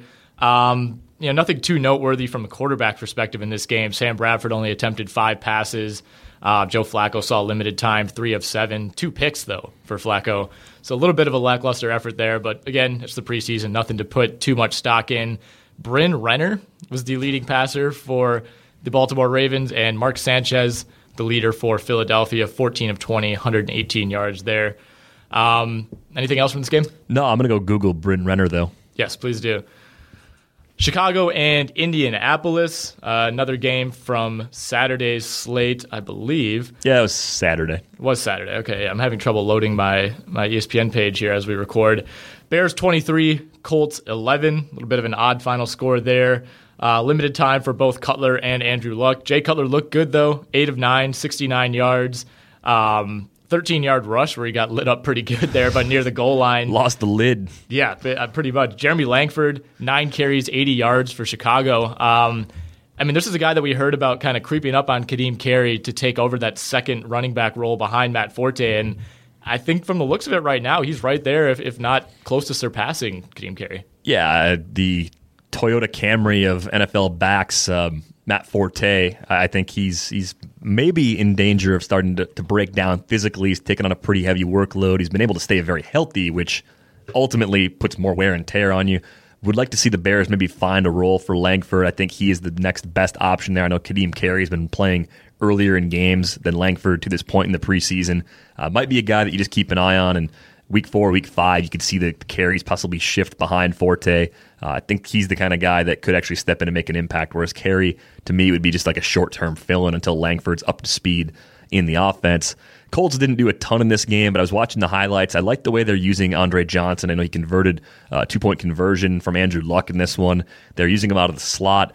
Uh, I think it's easy to take a player like Andre Johnson and, and, find the faults. He doesn't score a lot. Injuries become a problem for him. But moving out of Houston into Indianapolis, even having to share targets with more players, He's so good after the catch, piles up so much yardage. I think in PPR leagues, he may be worth going after as that second receiver. Yeah, I, I, think so too. I you, like you noted, his ADP is a little bit higher than it probably should be right now, especially for a guy who's up there in age, transitioning to a new offense. Just a lot of unknowns, and you know he's going from a pretty bad situation to a pretty good situation. Obviously, a major, major upgrade in quarterback, so he has that going for him. I, yeah, I think you, you don't point to this as a situation where you're worried about it being very volatile as far as a transition, but it's still a transition nonetheless. So, yeah, I think that's something you have to take into account. NFFC is going 20th among receivers, about roughly 40th overall in most drafts as far as ADP. So right around the range of Golden Tate, Keenan Allen, Amari Cooper, Sammy Watkins, which seems a little bit high. Yeah, I mean that's kind of where we expect Davante Adams to end up uh, once this Nelson news becomes completely official and I think what it takes for me to go after Andre Johnson is a slide, maybe 10 spots or so in ADP. If he falls around, he's the kind of guy that I'll feel like I'm getting pretty good value with if he's a little cheaper than that current ADP. All right, New England and New Orleans. The Jimmy Garoppolo show rolled through the Superdome. Patriots 26, Saints 24. Garoppolo was really the story in this one. Um, 28 of 33, 269 yards, one touchdown, one interception. What were your takeaways there? Nice to see him uh, keep the high completion percentage, only make the one mistake with the pick. So that that's a really encouraging sign. I think my my concern as I kind of loosely track this Tom Brady uh, appeal is just that the judge in that case seems to be very annoyed with the league, as he probably should be, given what we know at this point.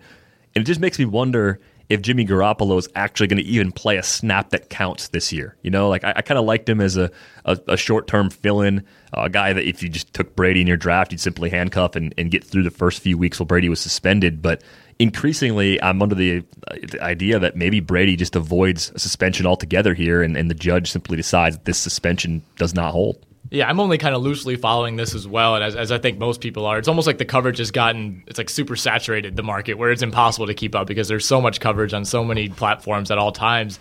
Um, but yeah, it's interesting how it shifted because for a while there it looked like you know Brady was going down, the four game suspension was going to be what it was. It seemed like the appeal process was somewhat risky for him, and then you know a week later now it, it looks as though the suspension could be reduced or even wiped out altogether. So it, it's definitely a fair question to wonder whether Garoppolo is going to be needed, but did he show enough in this week two preseason game to to tell you that if Brady misses two, three, four games, the Patriots are going to be okay?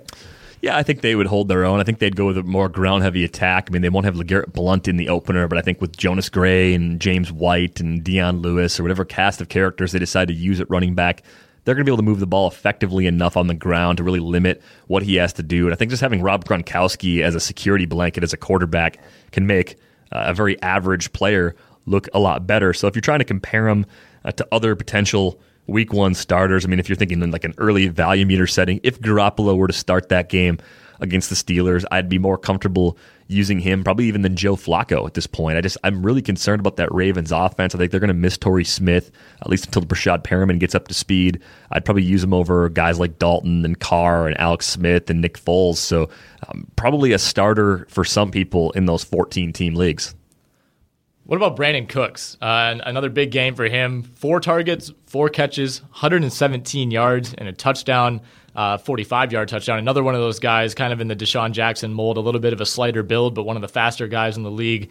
Great hands at, at kind of taking the top off that defense. Um, you know, are we underrating Drew Brees as, as a quarterback here and what he can do for a guy like Cooks? Yeah, I think for as much as people like Cooks, it's surprising that Drew Brees' stock has fallen. Uh, and I know that the Saints offense didn't have quite the same look throughout all of last season as we've come to expect, but I think the health of Jimmy Graham was a big part of that. And with Graham gone, they have a lot of targets available. Maybe that's where that downgrade's coming from. There, people are worried about what this team's going to do in close because for all of Cooks' strengths, He's not a large receiver, so maybe they're going to struggle inside the red zone. But Josh Hill, who hauled in a TD catch in this one, uh, he's the replacement at tight end, at least in the red zone, you'd think. I think that's a good option for Brees. And I, I do feel like Brees is being undervalued. I, I wonder why people are taking Emmanuel Sanders and T.Y. Hilton ahead of Brandon Cooks. Like, I know you're paying sticker for a guy who's never done it, but this to me just seems like a plug and play sort of situation for Cooks that, if healthy, I mean, being the 11th, 12th receiver off the board may actually look kind of silly in hindsight. He may have an Antonio Brown type target volume with skills that are perhaps even more intriguing. Yeah, I think this kind of goes back to Drew Brees too, and uh, maybe he's had, he's kind of fallen off a little bit, I guess, over the last couple of seasons, but he's still Drew Brees, and he's still one of the better quarterbacks in the league. And when you have when you're the number one guy in that offense, the targets are going to be there, the yardage is going to be there, and you know last season they necessarily weren't as far as touchdowns, only three, but you think that number is going to have to increase as kind of the the one A to Marques Colston, a guy who's getting up there in age, a little bit more of a possession receiver uh, than a speed big play type of guy like Cooks. And then you look at a guy like I mean I could see him going behind T.Y. Hilton. He's the number one guy in Indy. Andre Johnson coming in, Phillip Dorsett coming in may encroach on his targets a little bit, but Emmanuel Sanders, I mean. He, I think he had a, a kind of a once in a career season last year in, in the position that he was in as basically the third option in the passing game behind the two Thomases. Uh, to have the kind of production that he had with Peyton Manning is is going to be very very hard to replicate, especially with that Denver team. Probably going to take a little bit of a step back this year.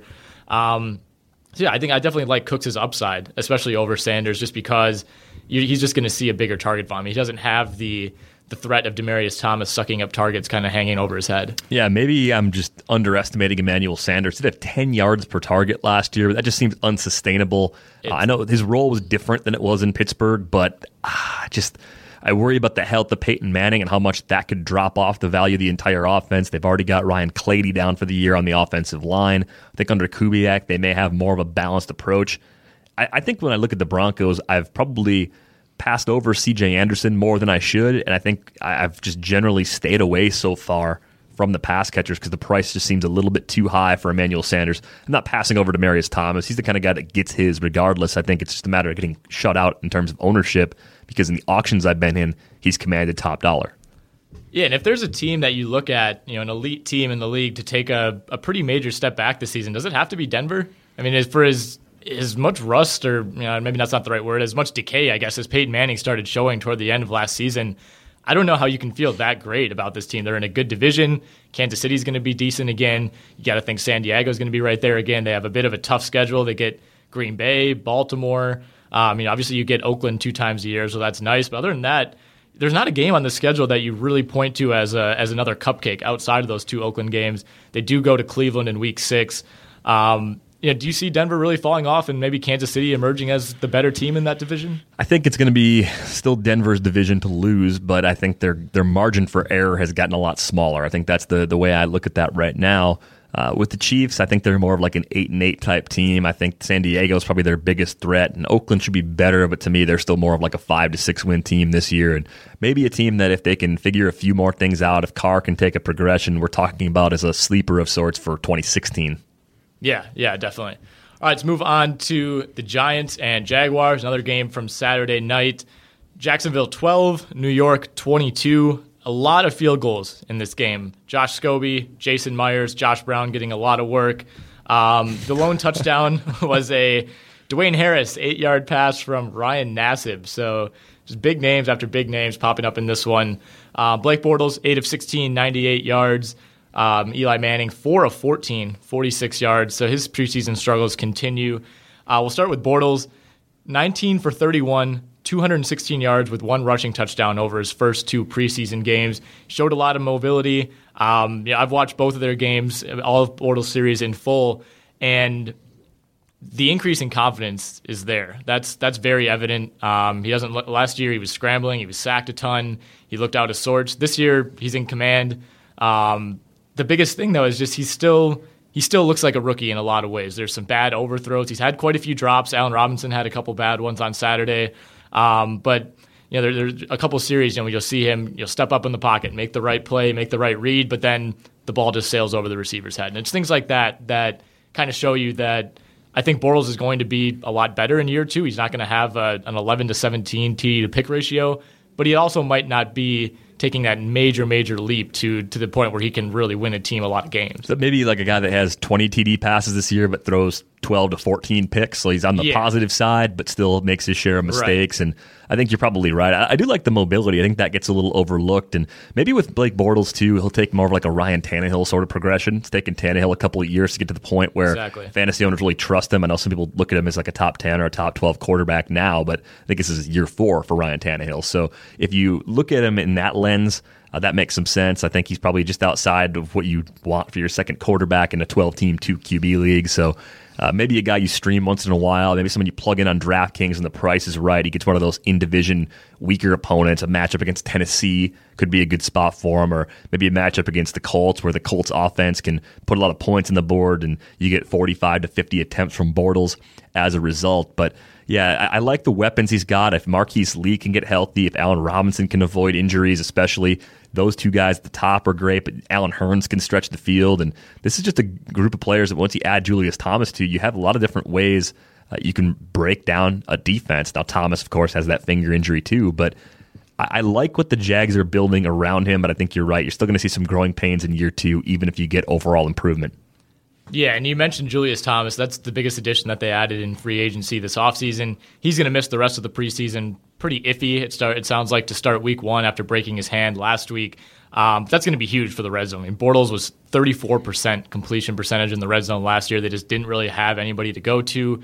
Allen Robinson, probably the best athlete on the team, was nicked up throughout the year. And they want him to take over as that number one guy. And, and he really hasn't quite shown it yet. But like you said, I, I don't know if Bortles is quite to where you know the level you want for your second quarterback. There's just too much uncertainty in the running game and too much uncertainty at receiver still. Even though the talent is there, we're still yet to see you know if these guys are really going to be capable of helping him out enough. Yeah, I think that's a good point. And you know, you think about T.J. Yeldon missing all this time. How much does the absence uh, from the first two preseason games and a good portion of, of camp and now uh, the workout since, like how much does that impact his value in the short term? Does he get a slight downgrade, or do you think it's really more plug and play because uh, it's a case where he should be back this Friday against the Lions? I don't think he re- really lose, loses much value here. I think um, Ryan O'Halloran is the, the Jags beat writer, really good beat writer for the Florida Times Union, and he basically said as soon as Yeldon was ruled out for this game, I think it was on Friday, the Jags announced it. He tweeted out, "It doesn't mean anything. He's their guy. Yeldon's going to be the starter week one."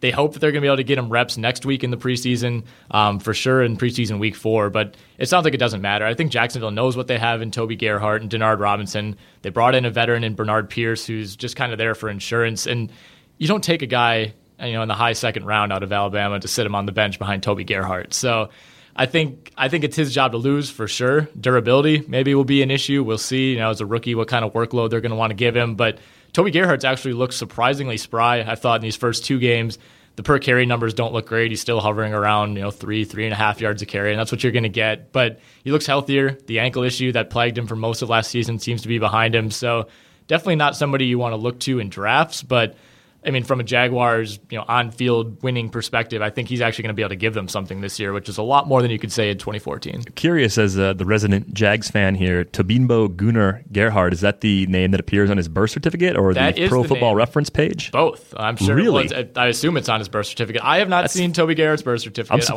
surprised you haven't there. seen that. I haven't yet. Um, but yeah, Tobimbo Gunnar Gerhart is his full name. And I talked with Mike Doria, who I do the podcast with on Friday, and I think I vowed that anytime I reference him from now on, it's going to have to be Has- all has to three come names. I, I don't see how you can't. Tobimbo? Is everybody named Toby? Is that always short for Tobimbo? I, you know, I've got a, a kid. I coach high school soccer. His name is, is Tobin, so I'm going to ask him if his given name is Tobimbo. Huh.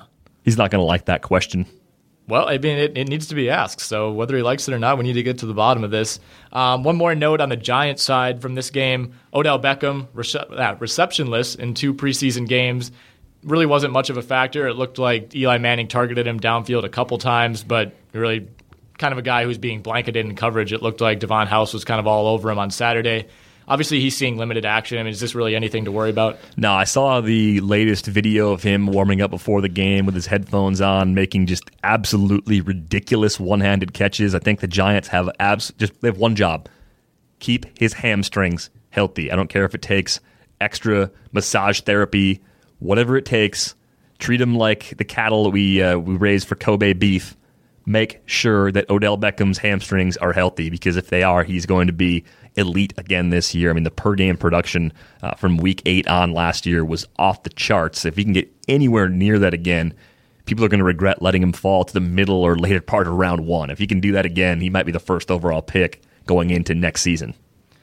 We already talked about the Denver and Houston uh, matchup a little bit in, in the context of that Houston quarterback battle. Battle, excuse me. You dubbed this the Kubiak Bowl appropriately. That was played on Saturday night. Is anything from this game other than what we talked about with the QB situation in Houston matter at all? No, I don't think it does. Apparently, the 7 for 11, 52 yard performance for Brian Hoyer in this one was good enough to get the job done, and, and Ryan Mallett didn't meet that level. So, as a result, Brian Hoyer, the Texans quarterback. But yeah, Gary Kubiak's distant past against his recent past. Um, and of course, combined with his distant past, his present, since he's now the head coach in Denver. But Gary Kubiak, oof, I, I, I hope I hope things go more smoothly for him as a head coach in Denver than they did in Houston. I think that's fair to say, yes. If you're out for the evening and you've been drinking, get a ride, call a cab, or find some other safe way home because getting arrested for drunk driving can cost you a lot more than an arrest and a fine. You could face legal fees, court costs, the loss of your license, and much more. Right now, cops all across the country are cracking down on drunk driving, and if they will see you before you see them, drive sober or get pulled over. It's time for our safe sleeper pick, sponsored by Drive Sober or Get Pulled Over. Um, a handful of us will be downing beers at our fantasy football drafts, which leads to bad decisions in the later rounds or worse decisions like getting behind the wheel afterwards. So, Derek, today's safe sleeper pick is It's Cecil Shorts for me. He's away from Duval. Uh, he's healthy right now, which is a big part of his problem during his time in Duval. And of course, he's the number two receiver right now in an offense that will throw enough. They're not going to be high volume to the point where you like him in PPR leagues, but he doesn't need a high volume to be useful in deeper leagues. You look at the per target numbers throughout his time in Jacksonville. Uh, this is a guy that can make a lot of big plays. I, I think he's getting overlooked right now, and someone that's going to cost next to nothing. Probably one of your last picks can go to Cecil Shorts, and you may be surprised at what you get on a week to week basis from him. Uh, as long as he can hold off Jaelen Strong as that number two receiver in Houston. Yeah, great memories of him in the teal and black down in Duval. All right, five more games to break down over this weekend slate. Raiders 12, Vikings 20. We're seeing a lot of just odd scores in these games. Um, Derek Carr, 4 of 8, 78 yards for Oakland. Teddy Bridgewater, 10 of 14 for 89 yards with a touchdown to Charles Johnson. Um, what stood out for you in this game? Teddy Bridgewater, every time I watch the highlights of him, just looks sharp. I mean, he's got good touch on his passes, can throw the short ball, the intermediate ball, and the deep ball pretty well. I mean, the nice line overall, the 10 of 14 for 89, and a touchdown to Charles Johnson. Uh, that has impressed me as I've watched him a little bit more during the preseason. Uh, it's led me to wonder if I'm choosing a Vikings receiver, if I actually prefer Charles Johnson or Mike Wallace in 2015. Which of those receivers are you more comfortable with if you had to pick one for this season? I don't know that I'm super comfortable with either of them, but I've always kind of been a Mike Wallace supporter. I, I think I think a lot of people are down on him this year, going from Miami to Minnesota. I, I, think that's a slight downgrade. Obviously, you have the inexperience of, of Bridgewater, but he's still proven to be a pretty solid quarterback and not not a you know a huge drop off from Ryan Tannehill. Um, a guy who caught 67 passes last year has been over 60 in each of his last five seasons. That's between two teams with two quarterbacks. So I, I, like him to transition fairly seamlessly. He's 29 now, so just you know probably getting into and right in the midst of his prime. So I guess if I had to choose one of the two, I would take Wallace. I think I think Charles Johnson might have a little bit more upside, a little bit of a bigger guy, um, somewhat of an unknown commodity after a mini breakout in part of last season.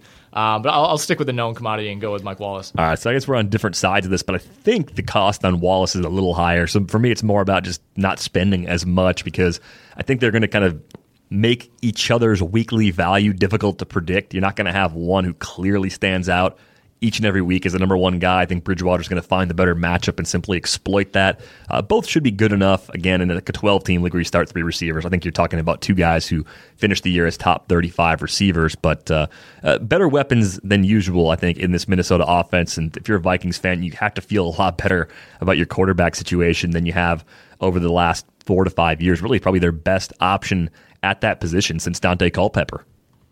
That's saying a lot, really, isn't it? And uh, and I, I, think Bridgewater. I don't know if he can get to Culpepper 2002 Madden cover levels, but well, probably not that probably good. Not. But um, but I mean, he's looked very good. I, I'm I'm personally a little bit surprised by how good he looked toward the end of last season, and you know how sharp he's looked so far in the preseason. So I'm I'm very interested to see if that trajectory continues into the regular season. Yeah, I definitely am too. On the Raiders side of this one, Derek Carr made a pretty nice throw to Amari Cooper, kind of a deep ball to the, the back shoulder, over the shoulder. He finished four of eight for 78 yards. Uh, Cooper I don't like him in redraft leagues. I don't like him in full point PPR. I think there's a lot of talent there. Maybe in a dynasty league, there's reason to be excited for seasons beyond this one.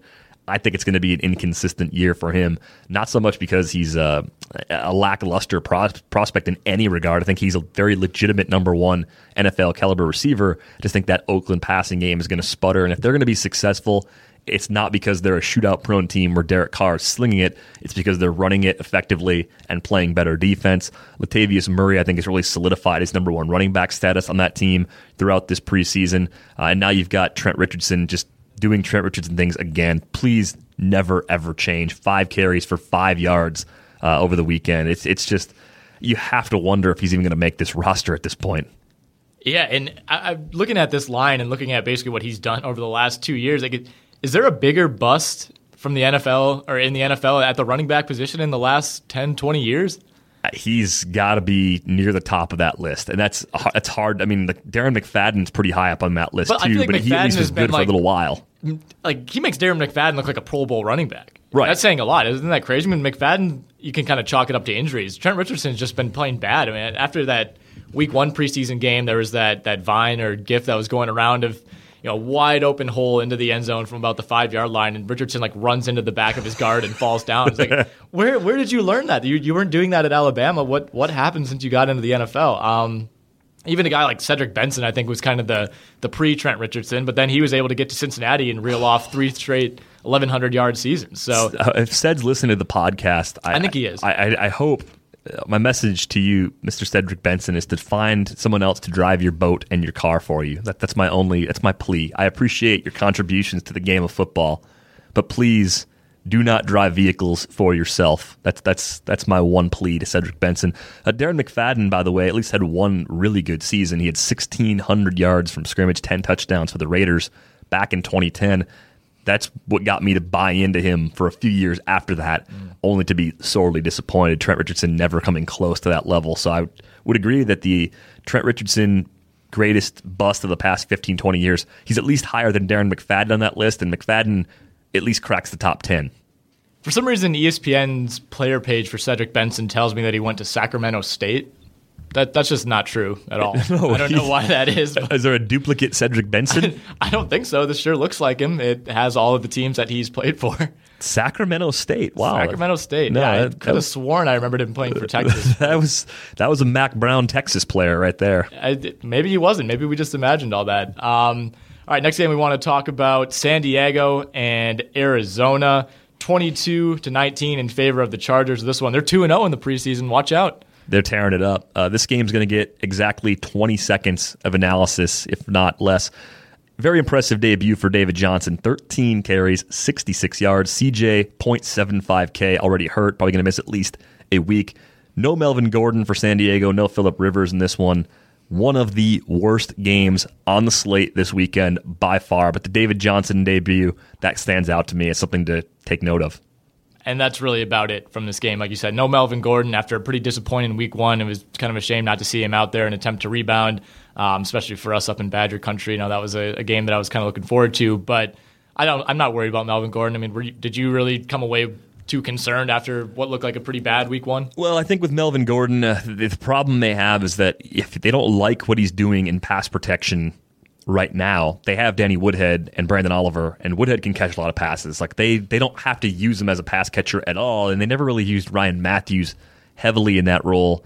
Uh, since getting Woodhead, I mean, Woodhead caught 70 balls two years ago and got hurt in week three last year. So that I think will limit his chances to pick up opportunities in that aspect of the game. He'll have time this year, maybe in practice, to learn those assignments better and to become more proficient in that way. Uh, in a dynasty league, I'm not as worried about him. I think it's a very slight downgrade uh, in a one year setting for Melvin Gordon, just based on where the coaches are at.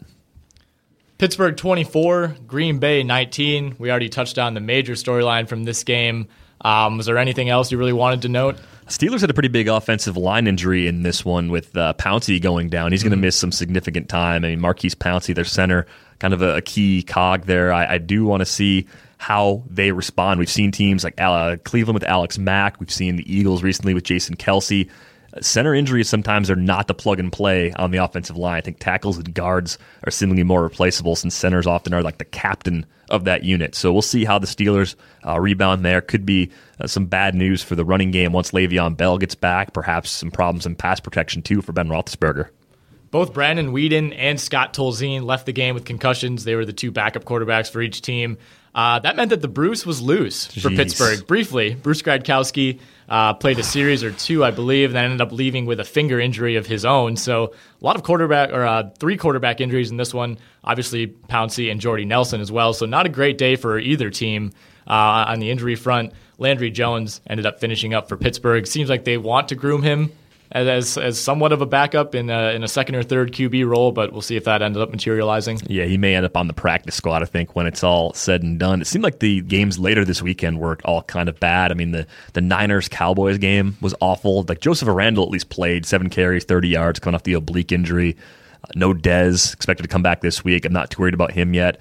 Turf at Levi Stadium maybe a concern. I mean, how, how is the playing surface in any NFL stadium a problem? I don't know. I was listening to um, ESPN radio last night while, while, I was working out, and it was some some guy was broadcasting from Dallas, so that's where he was based, and they were he went on this big expose. First talked about Sarkisian and that whole fiasco, which is uh, that's a topic for another podcast. Um, but he got into uh, you know the Cowboys game was about an hour or two from starting at this point, and and Jerry Jones had apparently been very critical of the turf at Levi Stadium. I think they were, they were playing soccer there or something, and they had just replaced the they just rolled down new turf last week, and and Jones was you know threatening to hold out his top players because he didn't want them getting hurt. Uh, and then I guess the Cowboys arrived and found out that the turf was totally fine, and Jerry Jones ended up profusely apologizing for criticizing the turf, um, issuing a very weird quote. I want everyone to know that I hadn't done the Jones test. I hadn't got down and looked at the roots seriously. Hmm. So, my question to you, Derek, what is the Jones test? Is Jerry Jones the NFL's leading source of turf analysis? Does he have his own way of determining if turf is okay for Darren McFadden's hamstring? You know, before he became a business tycoon, I do wonder if Jerry Jones perhaps majored like in turf management or something along those lines. I'd have to dig through the bio sometime. The Jones test to me seems more like something he could use in the court of law to defend his behavior with random women. Like that just seems like some kind of legal defense, not something he would use mm-hmm. to actually uh, analyze the quality of a playing surface. But hey, maybe maybe maybe we just don't know it. Maybe he's been doing this for years and we just don't know about it. Yeah, and speaking of it from a legal perspective, you know, hopefully this will set a precedent now that this won't be an issue going forward. You know, Jones versus Levi's from 2015 that we can just cite from now on, and, and it won't be as much of an issue for Dallas. Final game from the weekend that we want to talk about: Titans 27, Rams 14. Another impressive day for Marcus Mariota. Just five of eight passing, you know, limited series, um, no touchdowns, no interceptions. His in helmet microphone ended up going out on the second play of the game. So there's a lot of praise, I guess, being thrown around for how he handled that situation. Um, the Titans head coach was very uh, complimentary of how he, he didn't lose his cool when his mic went out. And I think Mariota had some quote where he basically said it was like Pop Warner. You know, I would run to the sideline, get the play, run back to the huddle. So, what perseverance from this professional quarterback, Marcus Mariota? Yeah, uh, I like that he went back to the fundamentals there. Didn't just uh, wing it on the fly. Didn't just didn't scream just out the plays. Play. right, like he, he, he wanted to stay within the system. So that's encouraging. Um, a little disappointed in the Titans equipment manager for not having a backup helmet nearby. Like that seems like a mistake. Shouldn't to do that for more than one play. So it's the preseason for everybody, Nick. It is. It is. But good to see Mariota still looking good. Uh, he looked very mobile, throwing on the run a couple times in this one. So, again, very limited sample size. We hope to see more of Mariota maybe play into the second and third quarters later in the preseason, but who knows if that's going to happen, especially with the amount of injuries that we've seen. I think you talked about at the top of the podcast how you maybe feel that it might be time for the NFL to kind of readdress the preseason. I don't feel the same way. I think you look at an injury like Nelson, for example, anybody who's seen the highlight, no contact. You know, he's probably made that catch and turn a thousand times in his career, you know, between practice and, and you know, workouts and games, whatnot. It's just not something you can prevent. It could have happened in week three of the regular season. It could have happened in week one of the preseason. It, it could have happened anytime. And, and I think a lot of injuries are preventable. Um, you know, you mentioned Terrell Suggs hit on Sam Bradford. Like, you know, if that were to turn into another, you know, serious injury for Bradford, then that's something you maybe have to look at. That's an unnecessary hit in a preseason game. But you know the type of injury that Nelson suffered, I don't know if the, if it necessarily needs the the knee jerk reaction that you hear from a lot of outlets where this is what happens when we play four preseason games. It's like, you know, this could happen in week two of the regular season too. Right. Like it happened to Kelvin Benjamin in practice. exactly. Exact same type gonna, of injury. Are we have to end practice now? No, I mean, like, so uh, the the issue I think is more along the lines of the hits like the one Suggs put on Bradford, right? You're exposing players to extremely violent collisions, which seems like unnecessarily. But the the Nelson and Benjamin injuries, those are the type of fluke injuries that will happen regardless of what you do. If you practice, play anything at all, that can happen. Non-contact ACL injuries simply happen from time to time. But uh, one last thought here on the Titans. David Cobb got some chances with the first and second team. Good to see that. Uh, only eight carries for 26 yards. The efficiency went down a little bit going up against better defensive players. Bishop Sankey looked a little better. I think we're talking about some kind of tandem with these two guys. I could see it being a case where Cobb has to wrestle the job away over the course of the year. Uh, but to me, it seems like he'd be the guy that'd be the lead back. You'd see him a lot on first and second down. Maybe Sankey would be the change of pace back who comes in on third down to catch some passes out of the backfield. Uh, this is a, a suddenly more intriguing Tennessee team if they go with guys like Cobb and, of course, with Mariota as their starter, but also if Dorial Green Beckham can have a larger role, I think that makes their offense a little more exciting. Yeah, I think they're counting on a couple of young guys. You mentioned Cobb and Sankey and, and DGB. If those guys even if two of those three guys can really take a step this season, you know, this team, like you said, becomes a lot more interesting and they start having playmakers at the skill positions. If they don't, then this could be a very, very long season for Tennessee again. It's just like the Browns. Like if they were to go with Manziel and Duke Johnson and let Terrell Pryor be one of their top receivers, you'd, you'd actually want to watch them every week. But if it's mm. If it's uh, the McCown show every week at quarterback and you know Terrance West is getting more snaps than Duke Johnson or something along those lines, and Terrell Pryor gets cut even though he's probably the best athlete on the roster, like that's such classic Browns and, and unwatchable on a week to week basis. I'm, I'm, no Browns insider, so I don't know the inner workings of these, full disclosure, uh, of these training camp battles. But, I mean, what are you going to get? If you're not starting Manziel, are you going to win three games, four games, five games? And if you are starting Manziel, maybe that maybe that ceiling gets higher and the floor gets lower, but it just seems like it's worth the gamble at this point. They're not a playoff team. If Even if you are a playoff team with Josh McCown somehow – how many playoff games are you going to win with him as your quarterback? And uh, to me, the answer is zero. You, less than one. You, yeah, you will not win a playoff game with him as your quarterback. Maybe he's the higher floor guy, but if you actually want to make an impact in January, Johnny Manziel has to be your quarterback. There's just no way around that. And maybe he's not good enough, but you don't have a quarterback who's actually that. better. Like prove prove that he's not your guy. This is what I'm talking about when teams can set themselves back for a few years. Prove this year he's not the guy. So when you go into the draft this spring, you address the position for good then. Yes, and and getting him sporadic reps, starting him out of nowhere in week 11 to, to give him the one game test to see if he breaks through and gets a big win isn't the way to do it. Exactly. Instill some confidence in him. Give him a, a sample size that's big enough to properly evaluate him, and not don't just try for the well, if he misses his opportunity uh, in this week, then you know it's back to the bench for the next few weeks. It's just not the way. When has that ever worked out? I guess for you know you look at the top quarterbacks in the league, and obviously those are different situations. You know, Rodgers sat behind Favre. Luck was Andrew Luck basically from day one. Um, you, you, just it, it never really worked out where a quarterback has been in and out, pulled back in the lineup, and then turns into a star. It just there's just no precedent for it. it you also we, we don't know in the situations where play where teams waited on a player we don't know that was actually the right decision. If Aaron Rodgers had just played from day one, what if he'd been this good all along? I mean, we exactly. really don't know for sure. We, we really don't. And you know, you, you can point to him sitting behind Favre for three, four years, whatever it was, as the reason he is who he is. Or you, like you said, he could have been great as a rookie. We don't know.